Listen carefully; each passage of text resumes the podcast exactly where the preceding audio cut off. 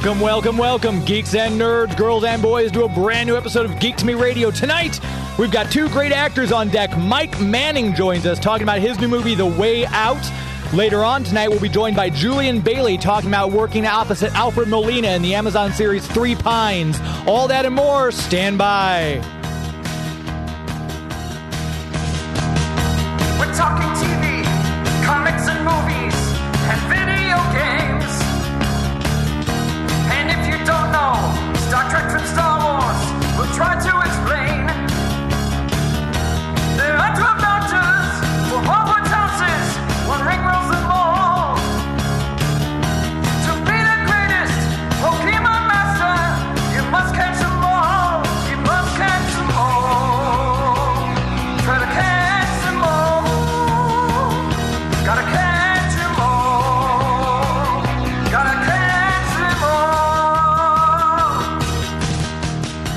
And if you're driving around the greater St. Louis area tonight, listening to us on the Big 550 KTRS, hello to all of you. Thank you for spending part of your Sunday evening with us.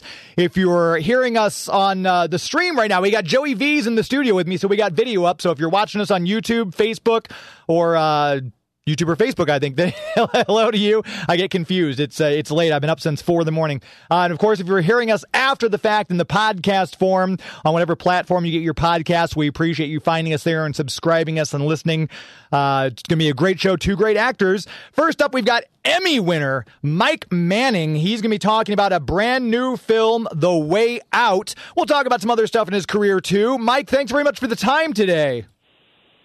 Yeah, James, thanks for having me. Of course. Um, talking about the movie, so I noticed one of the things when I was going over your IMDb resume, you've got such an eclectic. I mean, you've got uh, you've got TV, you've got movies, you've got uh, you've got drama, you've got period pieces like D-Day, Battle of Omaha, you've got horror like Case Thirteen, drama. Obviously, it, it I, if I had to say, I would say you don't have a wheelhouse. Is there a genre of acting you prefer? Um, well, I mean, I, I think playing in the sandbox with uh, di- different people and different projects is what makes acting fun and what keeps it interesting. And so, you know, I would never want to be pigeonholed into just one category or just one character. Um, and and I think at the beginning, I mean, I've been in LA now for over a decade, and in earlier on in my career, I would just take whatever I could get because I wanted to meet people, I wanted to be on set, I wanted to work. You know, I was pursuing the life of an actor and, and trying to make connections and sort of earn my place at the table. And then more recently, the last, I would say, four or five years, um, I've been much more deliberate in the types of roles and trying to take roles that are challenging and scary and um, and are different than what I've played before. Uh, we mentioned as we introed you, you're an Emmy winner. Uh, when when you've got a an Emmy or you know a, some, a huge award under your belt, does that change your outlook in the uh, like how you approach the industry in general? Do you feel like you've got almost something more to prove? Like now you've got a, a big award, you kind of want to raise the bar. How does how does that affect you personally and your craft? Well, so much of acting, and I think a creative lifestyle in general, is you know you just you work really hard and you hope that you're doing the right thing. You hope that the world is sort of buying what you're selling, and uh, winning an Emmy was nice because it sort of reaffirmed that I was doing the right thing. It's the it's the industry's way of saying, "Hey, we like what you're doing. Uh, you're you've you've done well. You've earned something, and you should be proud of it." And uh, and so I don't think it's changed necessarily the way that I approach the industry, but I think that it has a little bit changed the way that the industry appro- has approached me and I am getting bigger meetings. I am getting offered bigger jobs. I am, you know, people are taking me more seriously when I walk into a room and say, "This is what I want to do. This is what I, you know, the the types of roles I want to play." And and that's nice because that necess- that wasn't always necessarily the case. And you're on Days of Our Lives. Uh, we've you're I think maybe my fifth person from Days of Our Lives on. I grew up. My grandma moved in with us early on when my grandfather died. She had to see her story, so I kind of grew up watching Days of Our Lives, and it's been so fascinating to see how the the genre of soap operas has changed as well. Uh, coming into this uh, this particular sandbox is the way you put it uh, for Days of Our Lives with all these established characters. I know a lot of actors, uh, both who started out in soap operas and who have gone into soaps and come back out, have said it's some of the hardest work you'll ever do. How did you find working on Days of Our Lives? Yeah, I, it, exactly what you just said. I think uh, working on a soap opera really gave me a respect for those actors. Um, and you know, you have Demi Moore, you have uh, so many um, actors that I think that started on soaps that that was their training ground. Yeah. And um, and I absolutely can relate to that. I Days of Our Lives was the first thing that I did after the pandemic. Um, and I, I guess not after the pandemic, we're still sort of in it. Uh, but it was right when everything, the entertainment industry had closed down. And I found out that I booked the job March 10th of 2020. Oh. And I signed my contract and everything else. March 13th of 2020 was when everything shut down. Yeah. And so I basically spent the first uh, six, seven months of the pandemic not knowing if I had a job, not knowing what was going to happen with the industry in general. And then they called me in August and they're basically like, hey, Mike, we're going to start shooting again September 1st.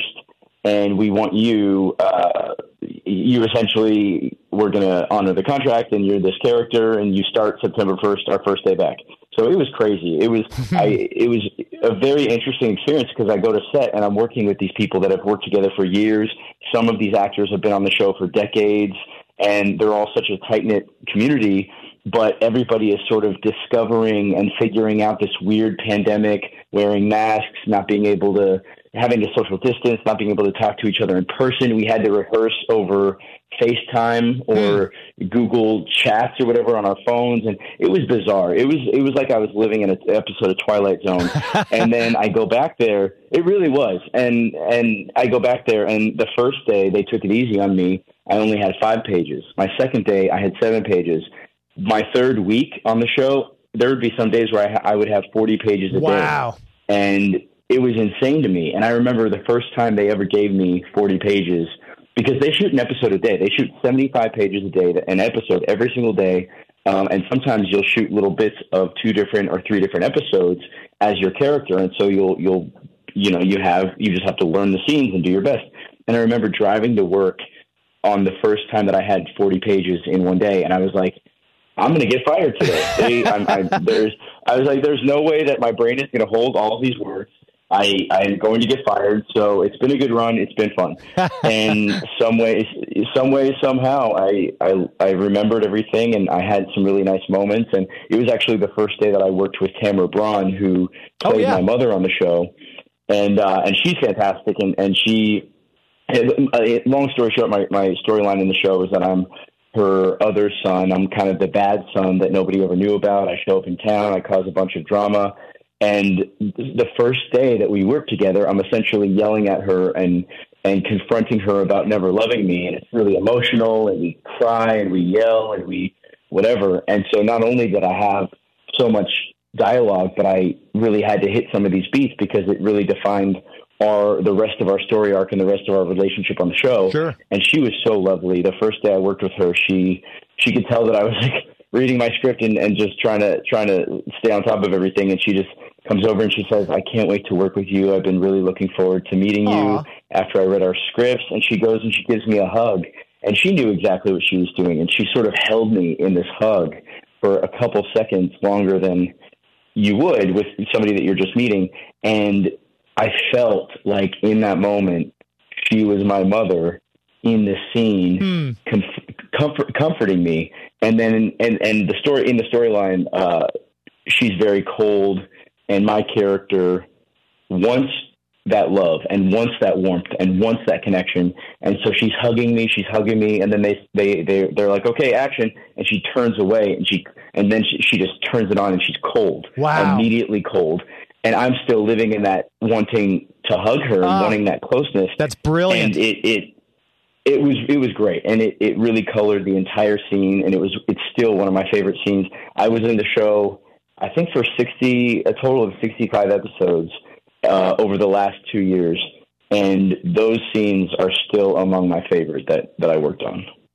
And again, if you're just now tuning in, we're talking with Mike Manning. Uh, new movie out called The Way Out. I think it is available, if I'm not mistaken, starting February 10th on digital on demand. You play Shane Collins in this. Um, again, it's a very it's a very good part. I mean, this this movie has a lot of layers to it. Um, it's it's it's something that I think a lot of people are going to enjoy. Talk a little bit about uh, when you're doing a film like this.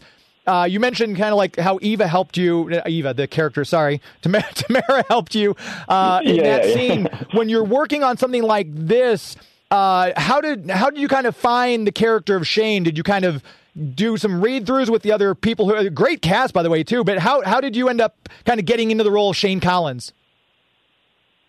Yeah, so I found out about the project through a friend of mine, Nick Thurr, and he and I had, had worked on a film together called Slapface. It's a horror film that we, we shot in upstate New York at the end of 2019, and he and I had produced that together. We worked really closely. He's one of my good friends. He found out about this script and talked to the director. And, you know, in the beginning, I sort of gave my thoughts on the script, and I was like, hey, guys, maybe try this, maybe try this. And I was just sort of involved as a friend. And then a couple months later, they came back to me and they had made the changes in the script. And uh, the director calls me and he's like, "Hey, Mike, I've been thinking a lot about it, and I want you to play Shane."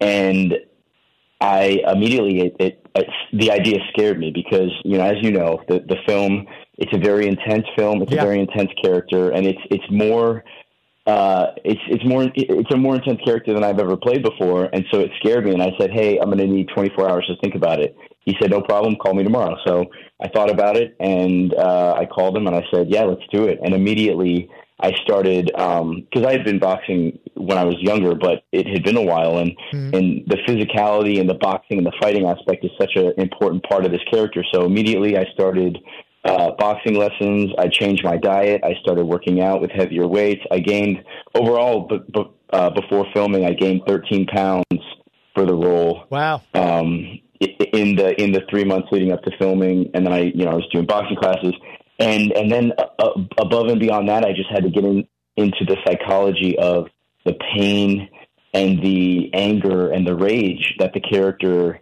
uh, sort of defines his character throughout the film, and it's the story is based on uh, loosely based on some of the things that happen in the life of Barry Jay, our Right. director.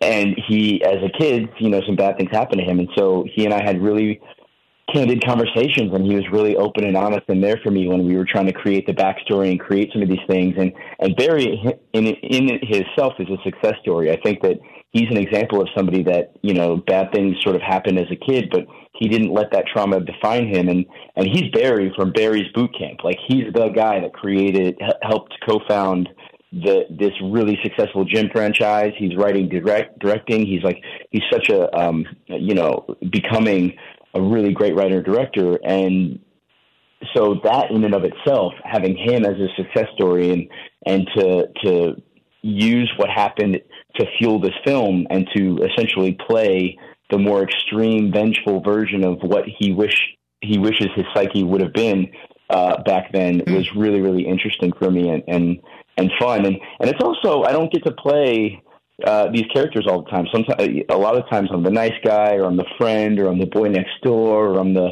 the frat guy or you know some of these archetypes that they try to put me in into and and I'm not really given the crazy psycho very often. So um it was fun. It was a lot of fun. And again, if you're just now tuning in, we're talking with actor Mike Manning all about The Way Out on digital February 10th, so you can check that out. Are you okay to stick with me through a very quick commercial break? Yeah, let's do it. Perfect. Uh, we're going to take this quick break.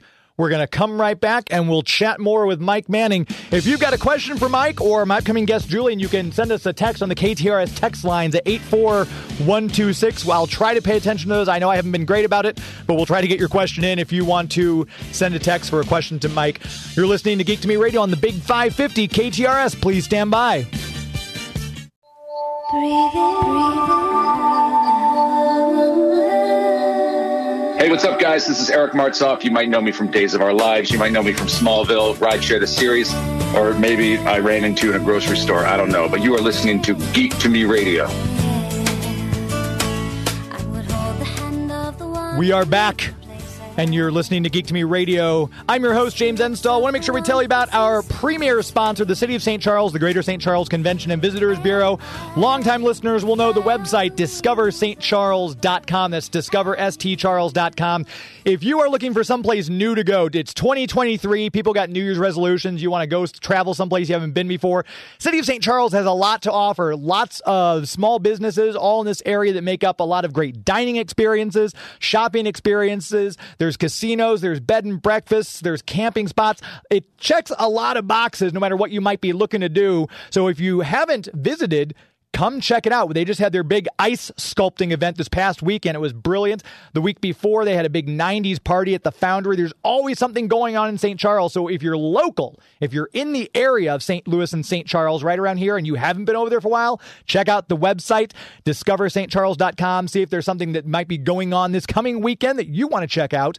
Always something happening, a lot of stuff to do, whether you're a history buff, a foodie, just want to go out and have some shopping, you want to have a girls' night or boys' night out on the town.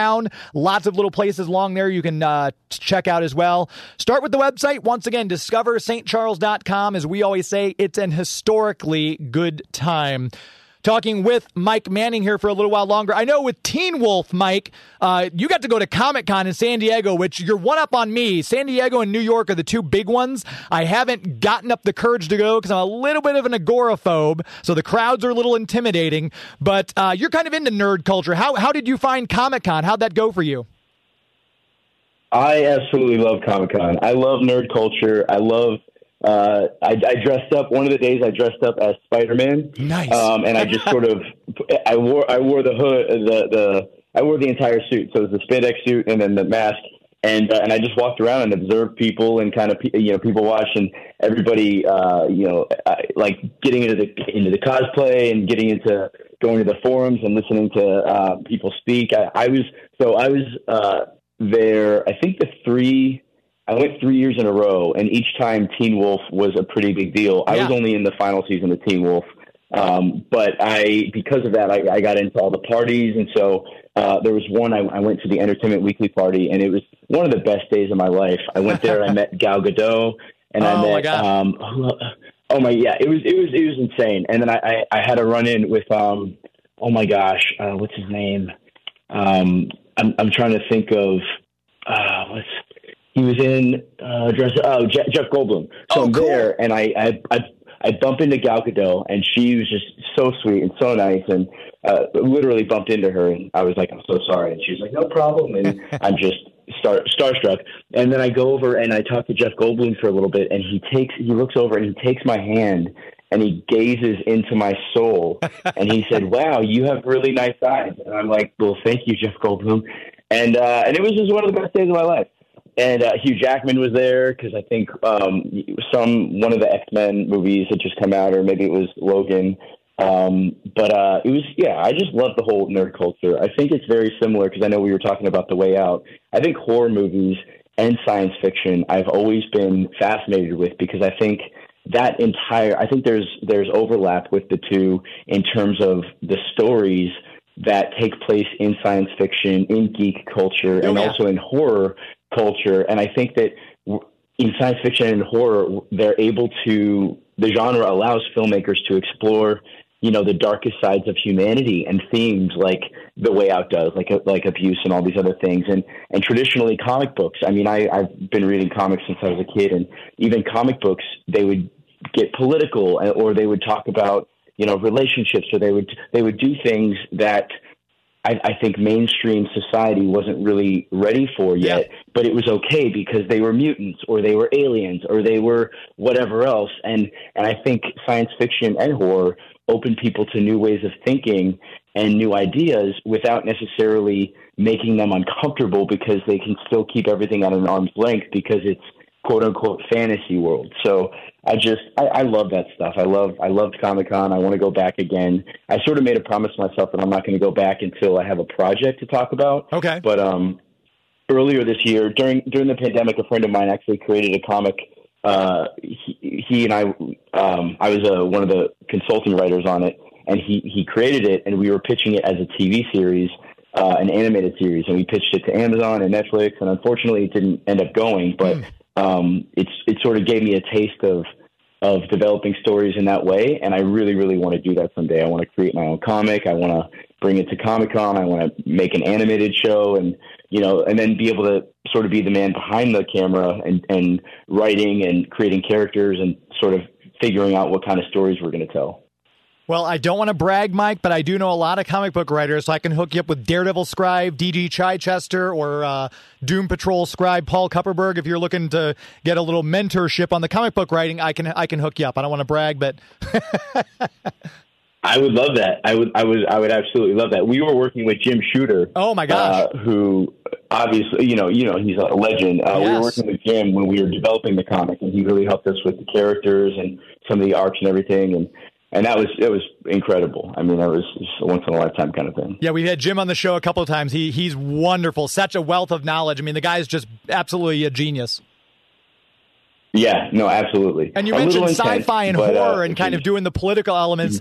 Twi- the original Rod Serling Twilight Zone to me is probably one of the best t- top five TV series of all times, and he did that so well of towing that boundary about what is politics, but he presented it in a very uh, you know, subliminal almost fashion with some of those like the monsters who do on Maple Street and some of the other ones that are. It's, it just holds up so well. Absolutely, yeah, yeah, yeah. Well, even nowadays with comics, like what we're, they're doing. My favorite comic right now is is Superman, Son of Kal El, and what they're doing with Jonathan Kent and and making him sort of uh, buy, and he cares about the environment, and he cares about social issues, and he, everything else. It's like it's it's really really cool to see such a figure like somebody that wearing the Superman, you know, the, the crest and, and being a part of the Superman world, uh, to now care about what younger people today are caring about, and to see that reflected uh, uh, back onto ourselves through story and characters is is, in my opinion, what storytelling is all about. I agree, absolutely. Uh, Tom Taylor is doing uh, Superman: Son of Kal-El. I think he's. a- I I hope. I don't think he's finished his Nightwing run. He might be going to the Teen Titans, but um, yeah, Tom Taylor's uh, what one of the one of the top writers in the industry right now. So you, you've got great taste in comics as well. Oh yeah, no, absolutely. I definitely follow him, and, and I see what he's doing uh, across the board with the Son of Kal and Nightwing, and it's and it's great. And and he's he's uh, yeah. I, I mean, you already said it. He's just one of the best in the industry right now.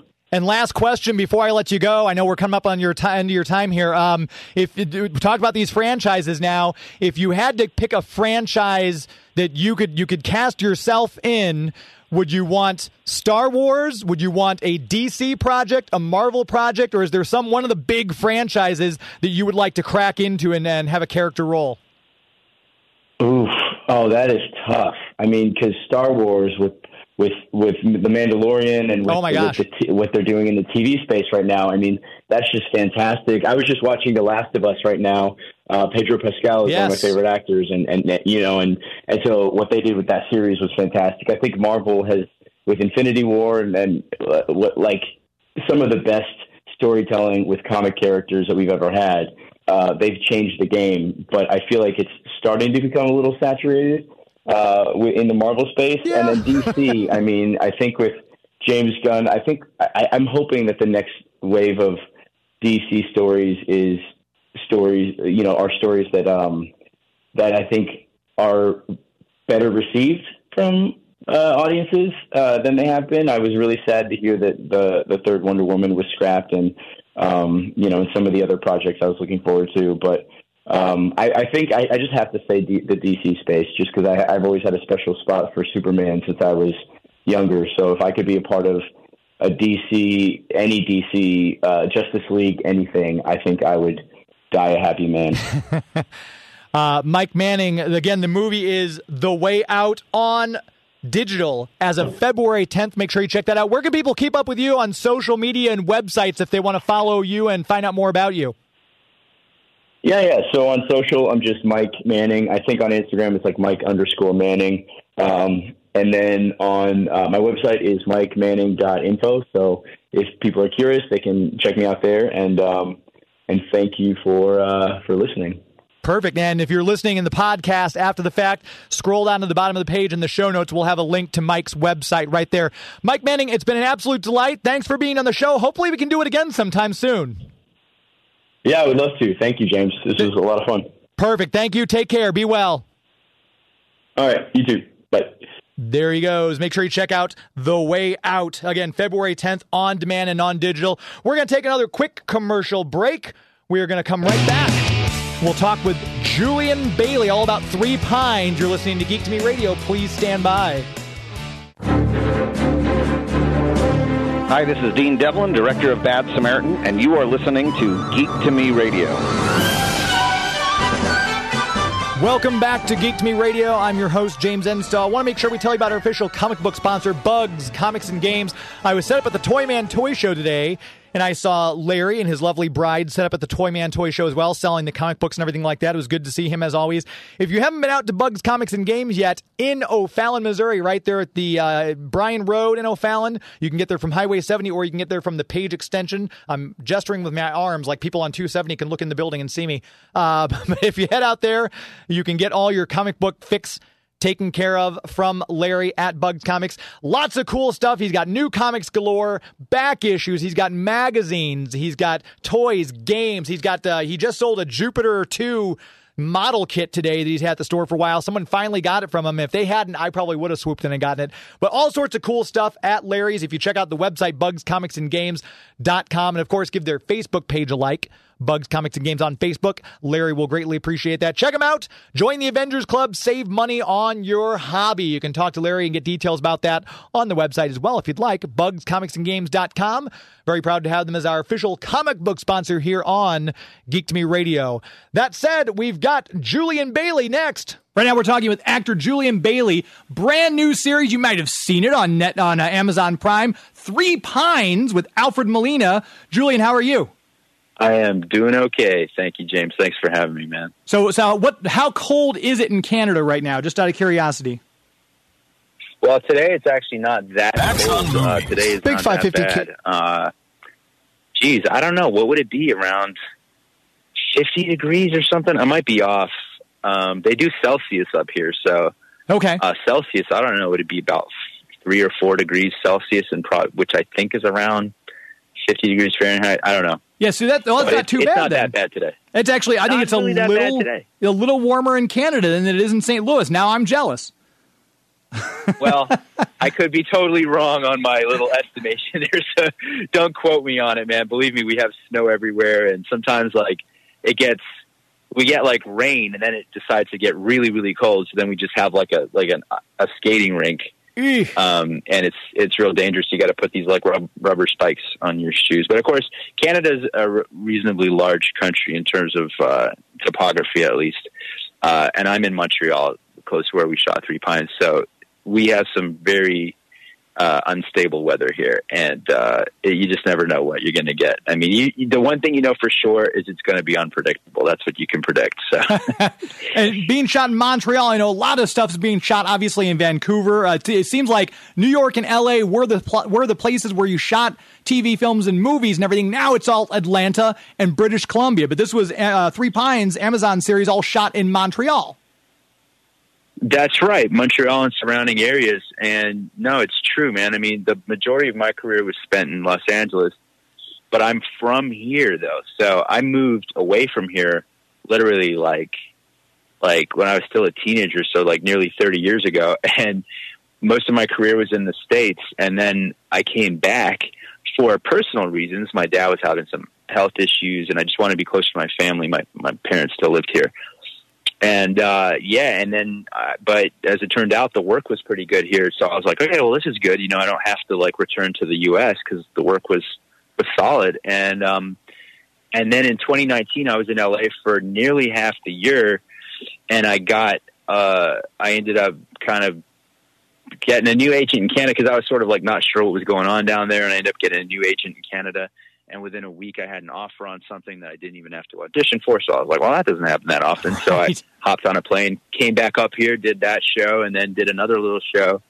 and then um, and then the pandemic hit in 2020. So I haven't been back to the state since. I've just been chilling up here, and it's been good because in 2021, you know, I got this breakdown from my agent for this show from the producers of The Crown called Three Pines, based on these novels by Louise Penny, and I was like, wow, this looks like a pretty solid project, you know, coming through, and um, and so I put a self tape in, and you know, a few months later, ended up getting the offer. But that's that's sort of long story short. It was way more of a roller coaster than that, believe it or not. But yeah. I feel like with all the streaming services like Amazon Prime putting out all this original content, some really high end original content, a lot of actors have said, you know, there, there's no point in doing episodic TV on a syndicated channel because you're committed to 26 episodes. A lot of these streaming services, they got this really tight storytelling of, you know, 13 episodes and done, eight episodes and done. Do you as an actor find that to be, I would uh, think preferable because then you can move on to another project. You've got more time to do other stuff. Is that kind of the way you see it? That's, you definitely have a good feel for that dynamic and the differences between those things, like you know, concerning network versus streaming. That's very well put. Uh, you know, I like the way it's done. I, I just love the the freedom that streaming and these platforms like Amazon Prime and um, and Netflix and you know all the other ones offer us. Uh, there's so much freedom in, in some of the ways you mentioned, for sure. Uh, I mean, as far as network TV and the way it was like back in the day before streaming platforms were, were really a thing, uh, you know, I would I will say the money was was pretty good with the network stuff. Um, right.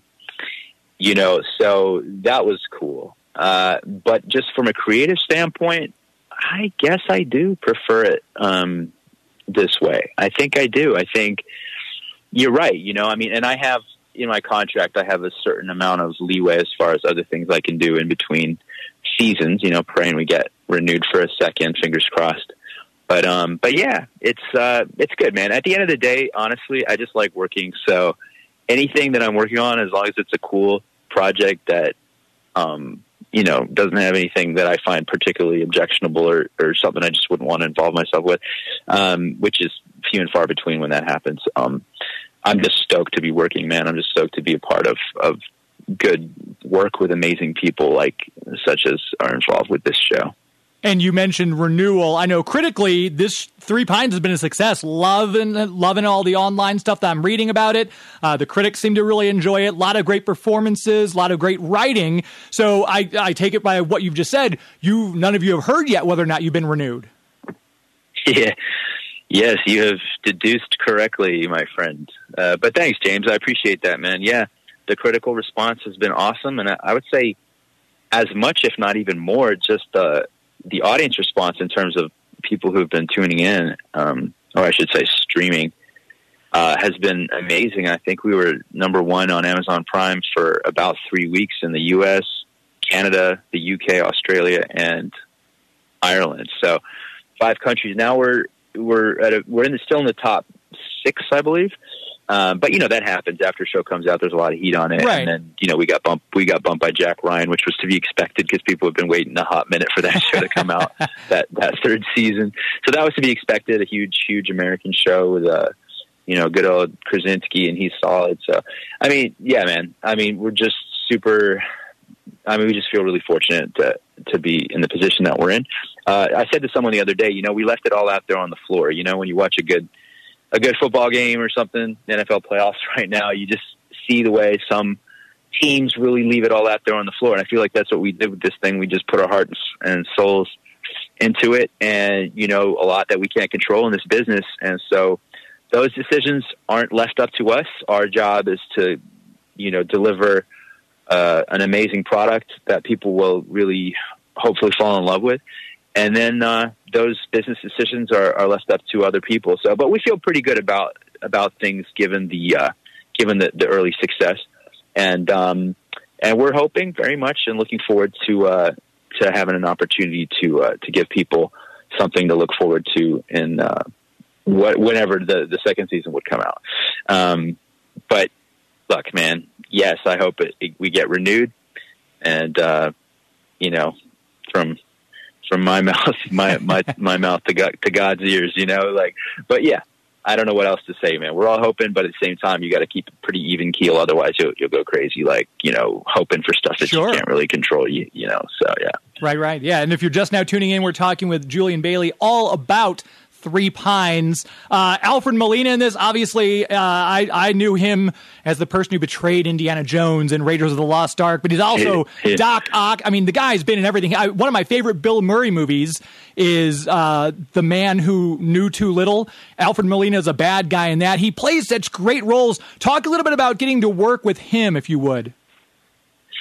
Absolutely. You know what I love about Alfred Molina, like from a career standpoint and from an acting standpoint, is you, you know he's established himself, or he had established himself as such a solid actor.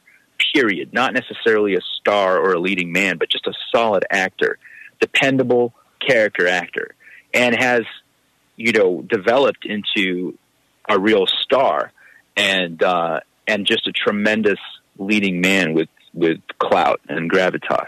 And getting to work with him was uh, uh, it has been like a dream, you know, really like a dream come true. Um, I was uh, checking into the production office early on to do the first uh, kind of pre-read after I'd been cast with Anna Tierney, who plays Clara, my wife in the or my character's wife in the in the show, and Sam Donovan, the series director, um, and some of the other cast members.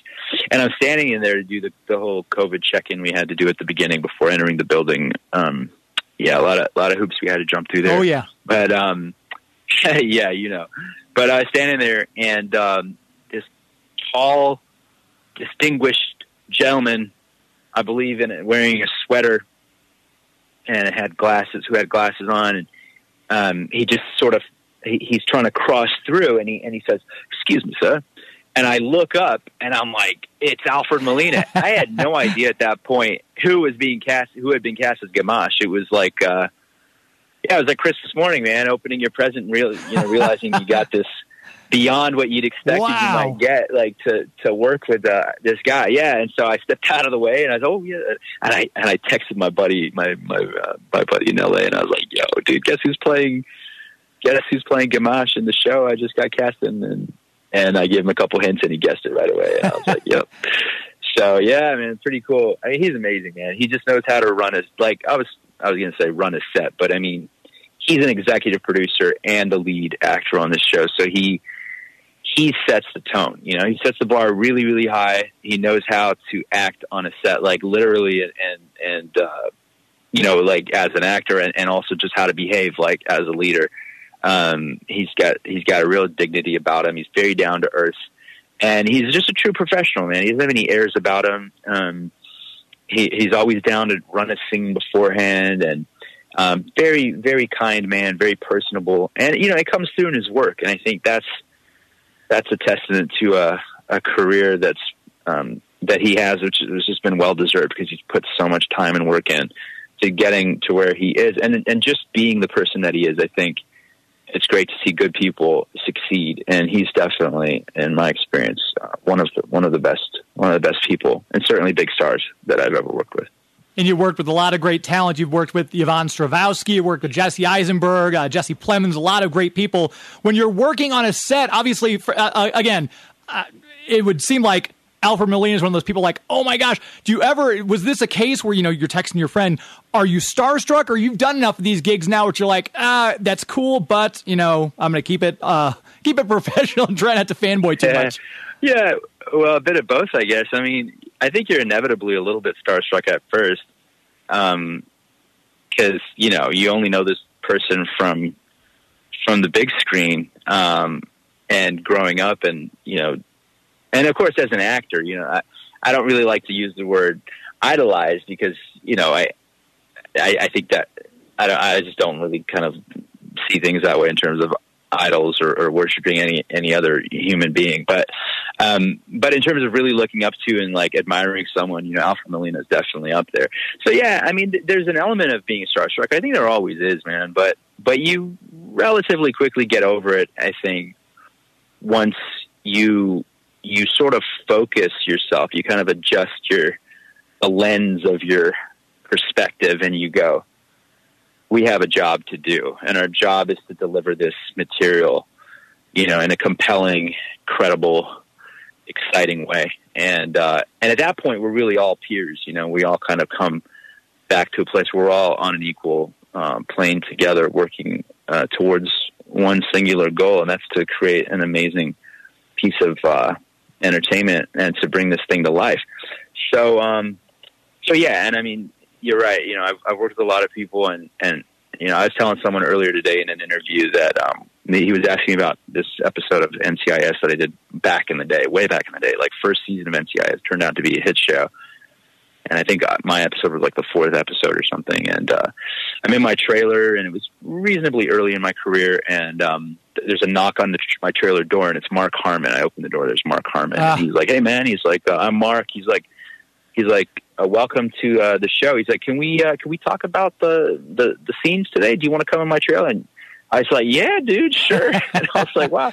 So I sat down with him, and he just, you know, we we connected about the material, talked about the stuff, and then we just, you know, kind of shot the breeze for a while, talking about uh, his early days in his career and um, when he was my age, and how they were always trying to get him to take his shirt off, and eventually he he realized he had to make some intentional decisions about the kinds of scenes or work he was going to, you know, take or or refuse, and. uh and uh, and and he just said one thing that's always stuck with me, and he said it's it's really about the ethic, and of course he was referring to just the, the not only the work ethic, but just the ethic of of kind of the things I was describing about Alfred Molina, just being diligent, um, being um, an ethical person. I think to uh, to a reasonable degree, and um, being cool to work with, and delivering great work, and. Uh, yeah, I feel very privileged to have had the opportunity to work with with great people like like those two guys and and many others. Um, so yeah, yeah, fortunate man. I feel very blessed. And in addition to NCIS, obviously you Dave, you had a lot of work in TV in the aughts, as we call it. Uh, Just Shoot Me, Jag, Charm, a lot of great shows. I would think as an actor, obviously it's great to be first on the call sheet and have uh, you know your own show and everything, but I kind of like it's almost like the Whitman box of samplers because you get to try out this show, you get to dip your feet in this bowl, you got to you know have have a role in an X Men film like you have. It's kind of Yeah, nice as an actor to be like I've had all, all these varied experience without being. And I don't want to say this the wrong way, weighed down by I'm leading this show and I'm in it for however long or Yeah. whatever. So it's got to be, I would think, very nice as an actor to have that kind of variety. We're just taking a real quick pause. Want to make sure we thank once again our partners at Kokomo Toys in Kokomo, Indiana, for the prize pack. We were able to give that away on the show a couple weeks ago. Uh, if you haven't had a chance to check out Kokomo Toys and you're in that area, like literally, if you're anywhere near the state of Indiana, go check out Kokomo Toys. It was very generous of them to send that along, and I'm sure our we have a very happy listener out there in Oregon who I sent that prize package to. Uh, so thanks again to our partners at Kokomo Toys. We'll get back to our interview here with Julian Bailey. Yeah, yeah, totally, man. And you said it well. I think that's true. You know, the the burden, let's say, uh, as a young actor, let's say who hasn't necessarily fully cut his teeth yet, being pushed into the limelight with the the burden, if you will, of carrying a show or a film like you described can be tough and i think some people have done it really well and i think some people haven't necessarily been able been able to uh, sustain that. You know, when you're young and you have these big dreams and you think to yourself like, oh yeah, by this age I'm going to have done this, I'll have done that and and I'll have worked with this person and I'll have worked with this director and um and and, and then, you know, the the evolution or this unfolding of your career uh it, it becomes what it becomes. And, and you start to realize, wow, I'm I'm I'm 30 now and wow, I'm I'm 35 now. And you you, you know, you keep getting older and you're kind of tracking your success. And then you got friends who are having tremendous success and other friends who are kind of falling off. It's tricky sometimes not to compare yourself you know oh, like yeah. with your, your your friends that you came up with you know and and there there've been a handful of them. I i, I was telling my, my a buddy of mine the other day that you know three people i was reasonably close with were nominated for academy awards in the last six years you know a couple of them last year one of them being jesse by the way jesse plemons who you mentioned earlier Yeah. um, so yeah, and, and I, it's funny, you know, but I'm so happy for these people, um, and and at the same time, just have had to appreciate which you which you hit the nail on the head with uh, the advantage of being, you know, being able to, to, to work and be a working actor, but not necessarily have the burden of all eyes are on you, but you can, you can sort of gradually learn and, and cultivate your craft and your method and the, you know, like I said, the evolution of your career uh, without the, the burden of overbearing fame or, um, you know, people, people, you know, chasing you down the street as, as has happened to a, a couple, a couple friends of mine from the past. And so, yeah, I, you know, I'm just grateful, man, to, to be working, you know, at the end of the day and come what may, if, if things kind of blow up or if they sort of stay at whatever level they stay at, you know, you just learn to be grateful for what you have. And, and the intention for me as an artist is always to just do good work and hopefully, you know, affect some people positively along the way and be a positive uh, influence in the world. I mean, that's really, I think, what it boils down to. There's there's more to life than entertainment and Hollywood stuff, but it is important. You know, we're artists, we're poets, and writers and actors and musicians, and, and we have a we have a role to play in society. And I think it's important that that we uh, stay true to ourselves and stay true to the craft. I know you got your start. Mm in voiceover, if I'm not mistaken, which is usually you see people who are on camera actors transition to voiceover. You almost went through it the other way with your, I think, if I'm not mistaken, unless IMDb got it grossly wrong, you got your start in the English version of Hey Bumboo. You went on to do uh, the Jungle Book TV series, uh, voicing Mowgli, and then obviously some Madeline TV movies. And then you started yeah. doing on camera acting. That's kind of an interesting way to go about it. Yeah, yeah. Well, you know, I'll try to break it down for you, man. Basically, how it how it happened, how it all kind of got off um, off the ground to begin with. Um, it's funny. It's funny that you uh, to hear you quote "Hey Bumboo." So, um, "Hey Bumboo" actually was a Japanese anime uh, cartoon that was, as far as I know, was particularly popular in France in terms of like okay, so it was Japanese, but in France, of course, they dubbed it in French. And then for the American, you know, English version, I played the the lead kid. My voice was the lead kid. Um, that actually, and that, and by the way, the title was Bumpity Boo in English. It was called Bumpity Boo. So I don't know why on IMDb they have it listed as Hey Bumboo. You kind of reminded me of that. Hmm. Um, they do, yeah. Um, and uh, and I'll say this about that. So we that happened because I had joined this children's theater group in Montreal where I was born and raised, and they, uh, those the directors of that school was kind of like a once or twice a week little after school thing.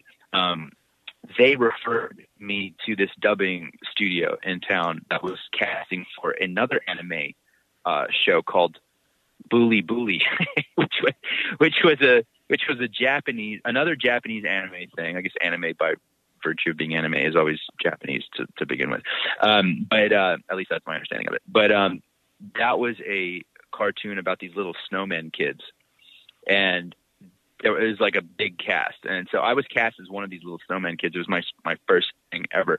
And I guess once they saw me and what I could do with this little snowman character or variety of snowman characters that I was playing, they had me audition for Bumpity Boo or Hey Bumboo, and uh, and I got that part. And then after I got that part, then I was asked to audition for, you know, progressively like bigger things. So the Madeline thing was pretty big because um, it was HBO and Christopher Plummer um, narrated it, and it was all original material, and it was based off of these really famous, awesome books. So we did that, and then about five years after, I was already in the states at this point. I, I moved to LA when I was 18. I get a call from Sony, I guess, and uh, I think it was Sony, and they, they were like, "Hey, we're doing an album." I didn't have an agent, so they kind of were like, "Look, agree to this buyout deal, or you won't be on the album," which, which may or may not have been true. And I here I'm all of 18 years old in my little apartment in Pasadena, going, "Uh," and you know, they gave me like I don't know, fifteen hundred bucks or something so then, you know, after school, I was living in Chicago, doing theater in Chicago, and I'm like, I go to the Borders bookstore, the Barnes Noble, and Madeline everywhere. Madeline absolutely blew up in the late '90s. It was just yeah. everywhere. And of course, the album that I was on, that my singing parts were on, because I was Pepito, I was the little terrorizing son of the Spanish ambassador that was Madeline's friend. Um, that was just like everywhere, man. That album, Sony Wonder put it out, and I didn't see a penny, not a penny, Ah. as far as I know. I don't want to, I don't want to misspeak, but I'm pretty sure I didn't see a penny of of any of those royalties or residuals. And um, but you know that's okay, man. You know the work out there was a great experience. It was really cool to be a part of, and uh, and it, funnily enough, to this day, people still, despite anything else I've ever done, they some people still, when they find out I was Pepito, they- they just call me Pepito. So it's like, hey, Pepito. I'm like, hey, how you doing, Madeleine? Yeah, it could be worse. Worse Um, things to be known for, right? for sure, man. Yeah, for sure, for sure. And again, with Three Pines, hopefully will be renewed for a second season. Uh, talking about the books, this obviously based on uh, written material as well. When you're doing this, obviously, a lot of times series don't directly follow the books. We've seen this even as far as like big budget James Bond films don't follow the Ian Fleming books exactly. Was this something where they told you, hey, make sure you read this, or do they say, no, don't worry about that. Just pay attention to the outline for the story that we're giving you here at the, as the producers on Amazon Prime? What was the prep like for this? Yeah, good question. Um, look, this is the thing. For me, uh, I was cast rather late in the process, so I wouldn't have had very much time to get into the books before jumping into filming. Um, a little bit of time, not a lot. And it was recommended to me to read, in particular, The Murder Stone, which was also released under a different title, which escapes me at the moment. Um, and and that was because episodes five and six were heavily centered um, around my character and my character's family. Um, so that, as far as them recommending that I read anything, that was that was about it. Um, but I still picked up Still Life and was kind of you know the first in the series and was sort of leafing through that, um, trying to familiarize myself with the origin of you know this this adaptation. Um, I was I was gonna say like at some point once we were rolling already and certain things had been established between myself and the producers and and uh, the director in particular Sam series director Sam Donovan. Um, and I and then was I was reading the books and realizing some of those things weren't necessarily altogether congruent. Like let's just say certain physical aspects okay? Like uh, they for example wanted me initially to keep my beard and long hair because I had a pandemic beard at that time. And so when I was in the mix, they were like, "Yo, keep keep the beard." They, you know, my agent was like, "Keep keep your beard. They like your beard. They like the look, and don't cut your hair." So um, so I, di- I didn't cut my hair. You know, even though I was doing another movie, I kind of worked that out where I I I was just a guy with longer hair. Um, anyway, so let me try to get this train back on the tracks. Where was I going with this? okay, so uh, so Sam Sam and I talked, you know, and he said, "Yeah, take the beard off." Uh, keep and I said, "Can I can I have a five o'clock shadow at least?" Because I didn't want to be like complete baby face. Because then my wife would be like, "You look like you're 12. And um, so I so I you know he's like, "Yeah, cool, but keep the hair long." So um, they wanted hair long. Okay, so then I'm reading Still Life, and I read this one section where it goes, Peter Morrow um, looks less like an artist and more like a lumberjack, which I was like, okay, I guess I'm I'm kind of a bit you know semi big guy. I'm almost six foot two, and you know I'm I'm you know I guess I'm probably more lumberjacky than artist artisty. But then it says um, he always wears glasses and he's always clean shaven. And I was like, oh no, I'm not wearing glasses and I'm not clean shaven. I'm like, I, I campaigned for a five o'clock shadow. I got a five o'clock shadow. And so for a couple of days, I was kind of tripping over that. And I talked to a few people about it, including Anna, who played uh, Clara. And she was like, look, do you really want to be wearing glasses like this whole shoot, potentially multiple seasons? Um, you know, like, and be committed to those uh, you have a lot of emotional stuff. I don't know. Maybe the glasses would get in the way. Maybe it's better. And and she was right. You know, it wasn't really the right thing for me. And what I was going to say about all this is just to say that uh, this was an adaptation, and there were clearly some you know creative and poetic license that was taken um, with the stories and with the characters. And one of them is the fact that they cast us, who are approximately 10 to 15 years younger than Peter and Clara are in the books. Um, and so I realized I was like, you know what? What really matters is the the internal uh, mechanism of these characters. You know, what drives them, what makes them tick, who they are, and if we can stay true to that and the vision that Louise had for who these people were, i- you know, in their souls, uh, then I think we're doing a good job because you're never going to please everybody, and people are, go- are going to be like, "Oh, this this is this isn't how I imagined it, and that's not. oh, this isn't right. Oh, oh, Peter's hair, it's all wrong. It's too long. I don't know, you know." And it's just you can't you you, you can't try to appease everybody, man. Somebody's always going to have an issue. So we had to kind of like, you know, uh, cut the tether and and just get out of the harbor of people's expectations and launch out into the deep and say, "This is this is what we're doing with these incredible stories from Louise Penny and um, take it or leave it. But thankfully, it appears that most people are taking it and enjoying it for what they are. So we're, we're definitely appreciative for that. If it makes you feel any better, Andrew Lincoln looks nothing like Rick Grimes in the comic book series The Walking Dead, so you, you're in good company. There you go, man. There you go. That's good to hear. That's good to hear. Yeah, and I can think of a handful of other, you know, adaptations where where that was the case. It's television, man. It's Right. different. You know, it's an adaptation. You got you got to use your imagination. And uh, but you know, people get so attached to these characters, man, that they've developed in their minds. They're like, oh, this is how he's supposed to be. He's described like this, and to me, that looks like this. And other people go, oh, he's perfect, and she's perfect, and this is exactly how I imagined it. So, so yeah, that's the nature of the beast, man. Adaptations. And then there's people who have never read the books on which any of these things are based, and they don't care. So it's as long as, like you said, you're They delivering the good care. quality acting. That's what really matters. And you guys are. Like I said, That- Three Pines is knocking it out of the park. I they'd be foolish not to renew you guys for a second season. I agree. I agree with you, man. No, thank you so much. Um, yeah, man, we really enjoyed it, dude. Like, we we really enjoyed it, and I think anytime you get to work with good people um, who understand what they're doing, and they, they know what they're doing, but they're not kind of high and, and lofty about it, but they're just grounded and and really care about the stories. I mean, we really cared about honoring Louise Penny's um, stories and, and books, and and she said that she's eighty percent really pleased with the outcome, which is which is which is her. You know, Sure, that's what yeah. she would say. She's very honest. She's she's very honest, which I appreciate. And I told her in person at the premiere. I said, I said, you know, I was thinking about you a lot when we were shooting, and just wondering what you must be going through because here you've handed us your baby and and we we did our best to uh, you know to not drop your baby on its head you know and uh and hopefully uh hopefully we we delivered on that No, that, that's great, and I, I wish we I, I wish we had more time because I haven't gotten to talk to you about your discovery at the comedy store and comedy. We need to talk about video games. So let's, if we can, let's have you back on again at some point. I'd love to, man. You know, hit me up, man. And uh, I don't know if you have my Instagram. It's I am Julian Bailey. Um, you can always uh, direct message me on there too, man. I am Julian Bailey. Uh, these days, it's mostly Instagram. I do have a Twitter, which is the same handle. I am Julian Bailey. I had other Twitters, and I'm trying to like get them to kind of funnel in and merge into that one.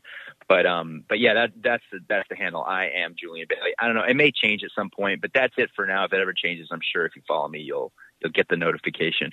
But that's it. Instagram for now. Twitter too. If you want to if you want to help me break that double digits, uh, get in, get my 11th follower on Twitter. That'd be awesome. Perfect. Now, if you're if you're listening online after the fact, if you're hearing this in the podcast form, scroll down to the bottom of the page. We'll have a link to Julian's Instagram down there, so you can help him. We'll we'll get to triple digits on Twitter. We'll see how that goes. Uh, Julian Bailey, this has been great. Thank you very much for your time today. I enjoyed it. Thanks for having me, James. Want to make sure very quick we tell you Maxim Movies is coming up next. He has his review of Women Talking, so you can check that out. Also want to push the YouTube again, youtube.com. Find Geek to Me Radio there. We're trying to get to 1K by my birthday. So by April, I want to have 1,000 subscribers. If you could uh, help me out there, head on over to YouTube and subscribe to Geek to Me Radio. That would make me a very, very happy person. Uh, that's going to do it. Thanks, as always, to Joey V. He's in studio. I'm going to mess up the camera now. He positioned it so closely. There he is in studio, helping me make this show sound and look as good as it does. Thanks to him. Thanks, of course, to our sponsors, the Greater St. Charles Convention and Visitors Bureau, Bug's Comics and Games, and our partners at Kokomo Toys in Kokomo, Indiana. Uh, that's going to do it for us. Until next week, my friends.